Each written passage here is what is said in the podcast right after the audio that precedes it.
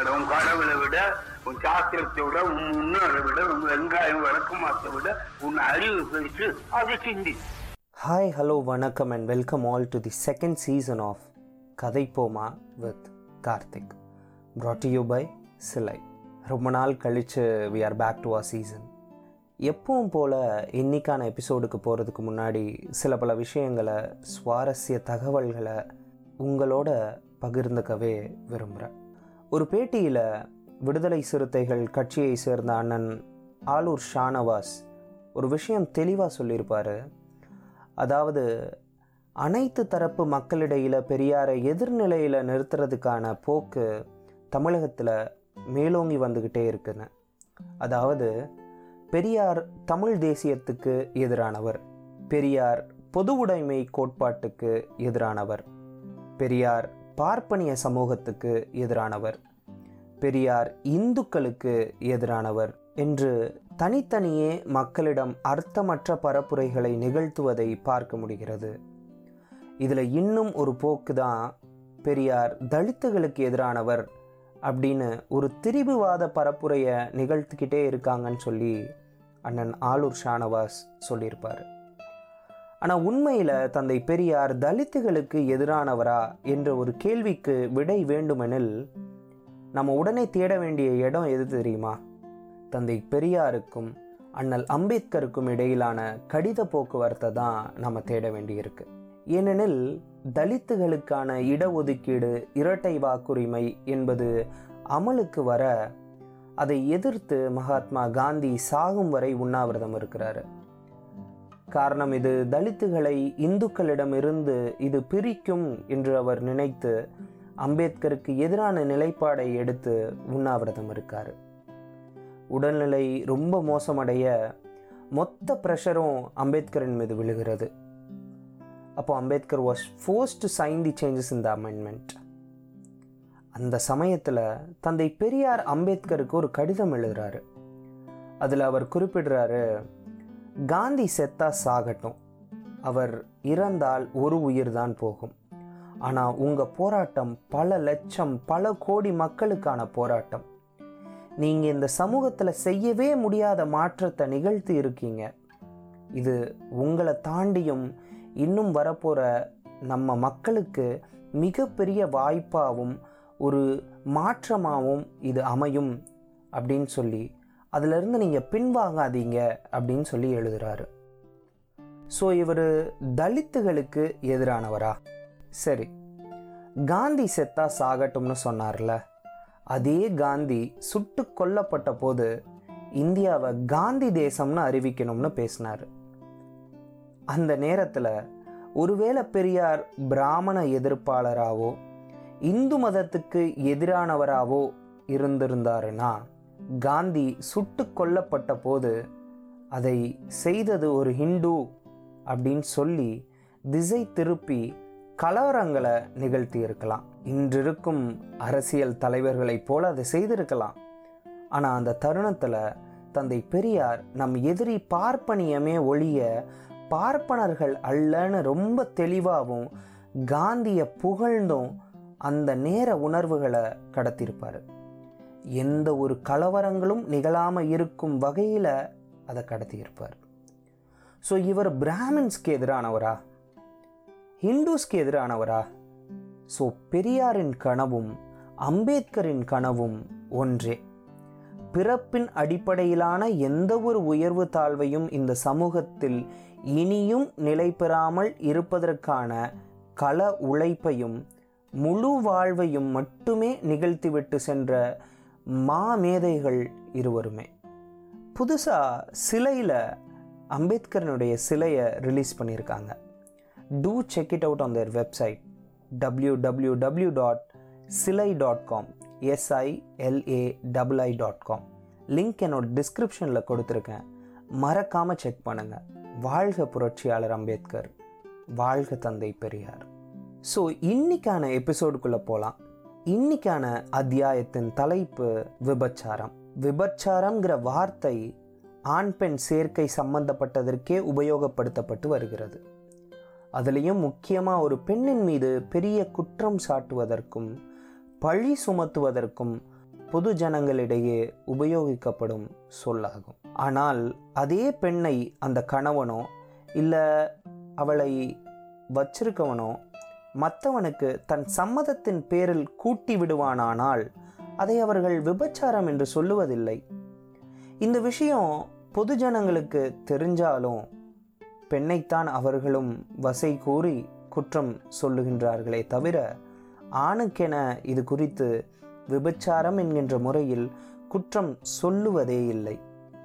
வசவுக்கும் பழிப்புக்கும் எந்த ஒரு சொல்லும் பயன்படுத்துதலே இல்லை. அன்றி ஆண்களை விபச்சாரர்கள் என்று வைக்கின்ற வழக்கமும் இல்லை. அப்படி சொல்லப்பட்டாலும் எந்த ஆணும் கோபித்து கொள்வதும் கிடையாது.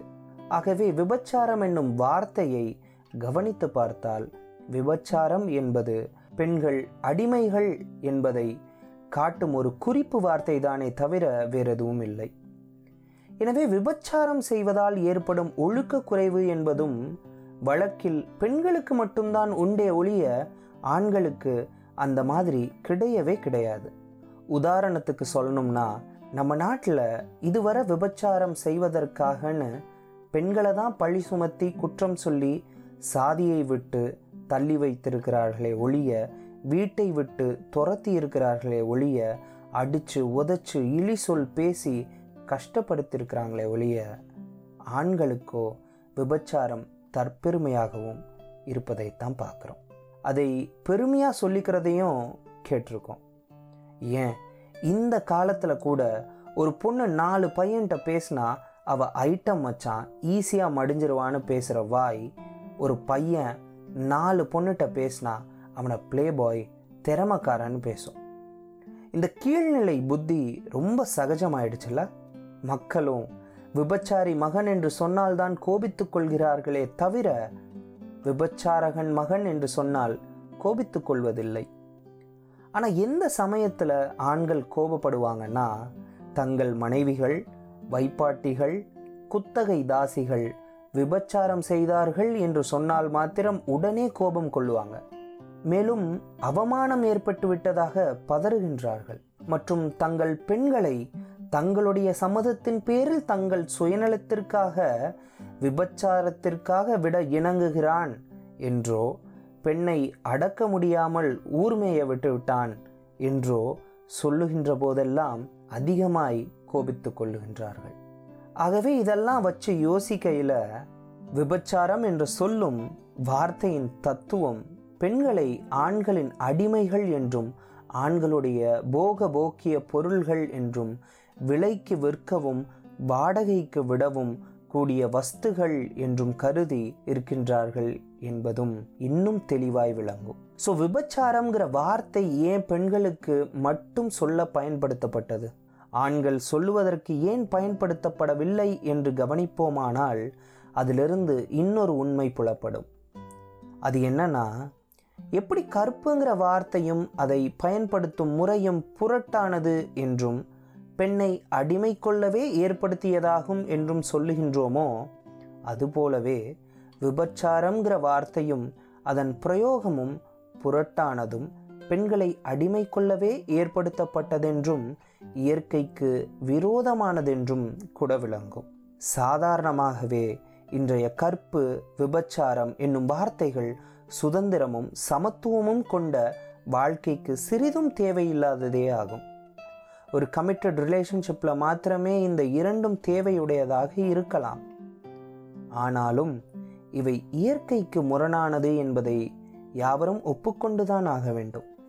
அதற்கு ஆதாரம் என்னன்னா, மேலே சொன்னது போல அவ்விரண்டு வார்த்தையின் தத்துவங்களும் பெண்கள் மீது மாத்திரம் சுமத்தப்பட்டு ஆண்களின் மீது சுமத்தப்படாமலும், ஆண்களும் அதற்காக பயப்படவோ அவமானப்படவோ கட்டுப்பட்டிருக்கவோ இல்லாமல் இருப்பதும், அதை பற்றி மொத்தமுமாக அலட்சியம் செய்வதே ஆகும். இயற்கையோடு இணைந்த வாழ்வு எதுவென்பதையும், எவ்வித நாட்டுப்பற்று, நடப்பு பற்று, பிறப்பு பற்று என்பதெல்லாம் நடுநிலையிலிருந்து தன் அனுபவத்தையும் தன் மனசில் தோன்றும் உணர்ச்சியையும் ஆசைகளையும் ஒரு உதாரணமாகவும் வைத்துக்கொண்டு பரிசுத்தமான உண்மையை காணுவோமேயானால் அப்போதும் கற்பு, விபச்சாரம் என்னும் வார்த்தைகள் வெறும் புரட்டு என்பதும் மற்றவர்களை அடிமையாக்கவும் கட்டுப்படுத்தவும் உண்டாக்கப்பட்ட சுயநல சூழ்ச்சி நிறைந்த தன்மை கொண்டது என்பதும் தானாகவே விளங்கிடும். விபச்சாரம் என்பது ஒருவருடைய உரிமைக்கு ஏற்படுத்தி கொள்ளும் கட்டுப்பாட்டிற்கு மாத்திரம் விரோதமே தவிர உண்மையான ஒழுக்கத்திற்கு விரோதமல்ல என்பதற்கு இன்னொரு உதாரணம் கூட சொல்லலாம். மலையாள நாட்டில் 2-3 ஆண்கள் ஒரு பெண்ணை மனைவியாக ஏற்றுக்கிற வழக்கம் இருந்தது.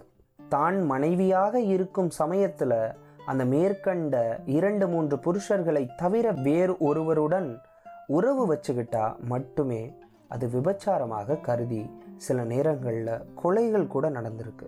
மற்றும் சில வகுப்புகளில் தங்கள் இனத்தை தவிர வேற ஒரு இனத்தோட சாவகாசம் வச்சுக்கிட்டா மட்டுமே அது விபச்சாரமாக கன்சிடர் செய்யப்படுது. தம் நெருங்கிய உறவுகளுக்குள்ளேயே சம்பந்தம் வைத்து கொள்வதை விபச்சாரத்தனமாக கன்சிடர் செஞ்சதில்லை. இது நம்ம நாட்டு பழங்குடி மக்கள் மத்தியில் மிகுதியாக பார்க்கலாம். இது போல பல விஷயங்கள் இருக்கு. இதையெல்லாம் கவனிச்சா டீப்பராக பார்த்தா விபச்சாரம் என்பது ஒரு குறிப்பிட்ட கொள்கை மீது பொதுவான ஒழுக்க குறைவு என்ற தத்துவத்தில் எப்போதும் புழக்கத்திலேயே இல்லை என்பது விளங்கும். மனித சமூகத்திற்கென பொதுவாக சில கட்டுப்பாடுகளும் ஒழுங்கும் வாழ்க்கைக்கு ஏற்பட்டிருக்க வேண்டும் என்பதை நாம் அடியோடு எதிர்க்க வரல. ஆனால் அவை பொது வாழ்க்கைக்கு ஏற்படுத்தப்படும் கொள்கையில் பொதுமக்களின் யாருடைய தனி சுதந்திரத்திற்கும் பாதகம் ஏற்படாததாகவும், அதுவும் பிராக்டிஸில் உயர்வு தாழ்வு என்கிற பேதமில்லாமையும் இருக்க வேண்டும் என்பதோடு, எல்லாவற்றையும் விட அவை இயற்கையோடு இயைந்து இருக்க வேண்டும். அப்படிப்பட்டவைகளும் கூட மற்றவர்களுடைய நியாயமான உரிமைக்கும் சுதந்திரத்திற்கும் சிறிதும் பாதகம் உண்டு பண்ணாததாகவும் இருக்க வேண்டும். நியாயமான உரிமைன்னு சொல்லிட்டதுனால நியாயம் என்பதை தர்ம சாஸ்திரங்களில் தேட வேண்டும் என்பது அல்ல.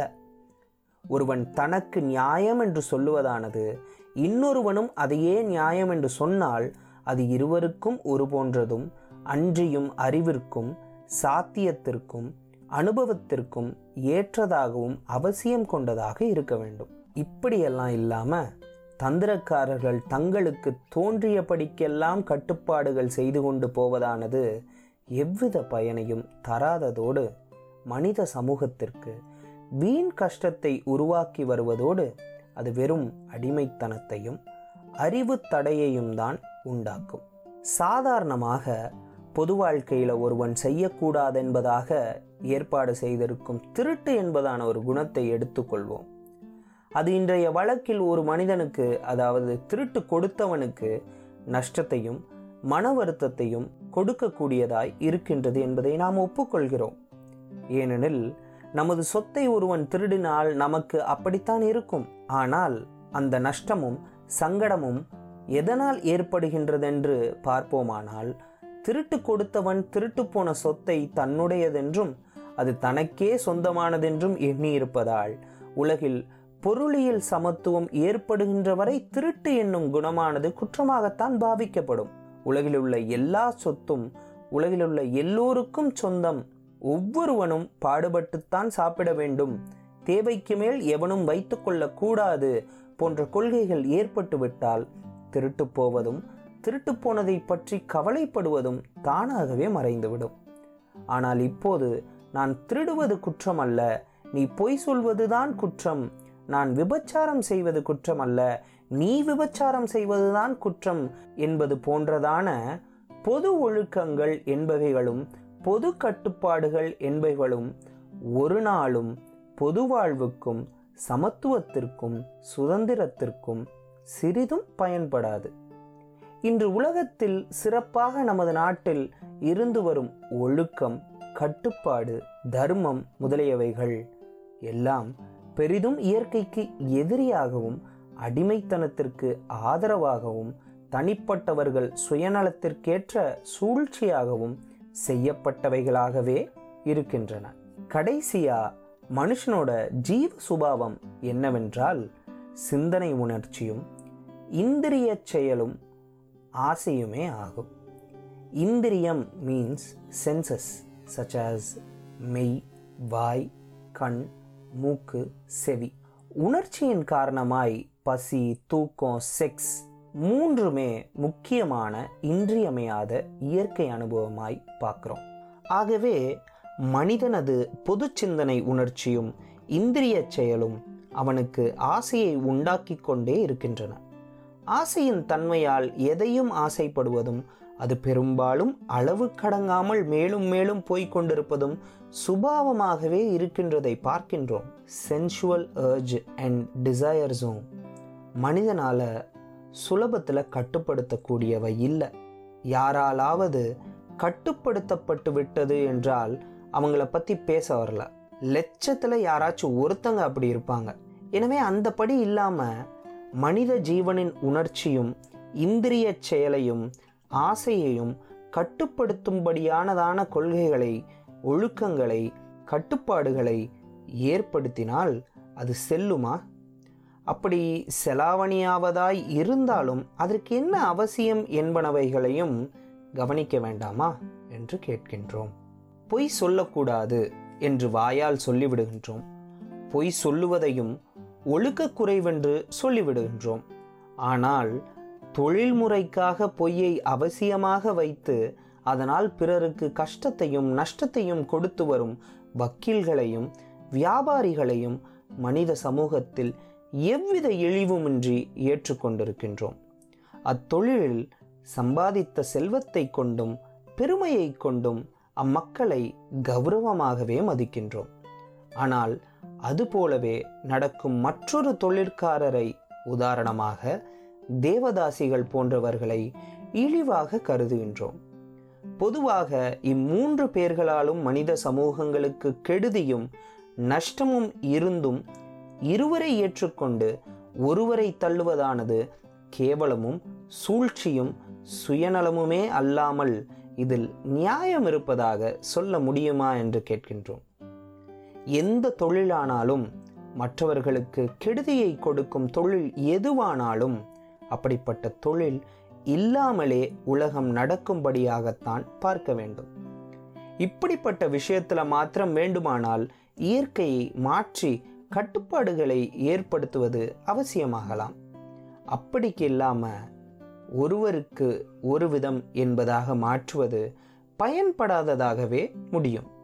எனவே இப்போது நடைமுறையில் இருக்கும் விபச்சாரம் என்பதும் அதன் தத்துவமும் நாம் மேலே குறிப்பிட்டது போல பெண்களை அடிமைப்படுத்துவதற்காக, பெண்கள் அடிமைகள் என்னும் கருத்தின் மீது ஏற்படுத்தப்பட்டவைகள் ஆதலாலும் அது ஆண்களுக்கு சிறிதும் சம்பந்தமில்லாமல் விருப்பத்தாலும் ஒப்புக்கொள்ள முடியாததாய் காணப்படுவதோடு பெண்கள் சுதந்திரம், பெண்கள் விடுதலை என்பவைகளுக்காக நடைபெறும் காரியங்களில் விபச்சாரம் என்னும் காரியம் வந்து முட்டுக்கட்டை போடுமானால் அதை தைரியமாய் எடுத்தெறிந்துவிட்டு முன்னோக்கி செல்ல வேண்டியது உண்மையான உழைப்பாளிகளின் கடமையே ஆகும் என்பதையும் குறிப்பிட்டுவிட்டு இப்போதைக்கு இதை ஒருவாறு முடிக்கின்றோம் அப்படின்னு சொல்லி தந்தை பெரியார் இந்த அத்தியாயத்தை முடிக்கிறார். இன்று வரையில் இந்த ஸ்டேட்மெண்ட் மாறியிருக்கான்னு பார்த்தா சுத்தமாக மாறல. நான் இந்த எபிசோடில் சொன்னது போலவே ஒரு பொண்ணு 4 பசங்கக்கிட்ட பேசினா அவள் ஐட்டம், ஒரு பையன் 4 பொண்ணுங்கக்கிட்ட பேசினா அவன் பிளே பாய். இது என்னைக்கு நம்மக்கிட்ட மாறுதோ அன்னைக்கு தான் இது எல்லாமும் மாறும். ஸோ இது போலவே அடுத்தடுத்த எபிசோடில் தந்தை பெரியார் என்னென்ன பேசுகிறாரு, எந்தெந்த அத்தியாயத்தில் எது எதை குறிப்பிட்டு பெண்கள் எப்படியாக வஞ்சிக்கப்படுகிறார்கள் என்பதை இனிவரும் எபிசோடுகளில் பார்க்கணுன்னா stay tuned with us. Follow us and follow Silai on our Instagram page. Check for the links in our description. நீங்க கேட்டுட்டு இருக்குது கதை போமா வித் கார்த்திக். இப்படியா சிந்திக்க எப்படி தோணுது அப்படி வேணும்னு நான் சொல்றேன். நான் எங்க பேசினாலும் என் பேச்ச நம்பாது, நான் சொல்றபடி நடக்காது. ஆனா சிந்திச்சு உங்களுக்கு என்ன தோணுது அந்த படிக்க நடந்துடும். நீங்கள் கேட்டுட்ருக்குது கதை போமா with Karthik, brought to you by சிலை.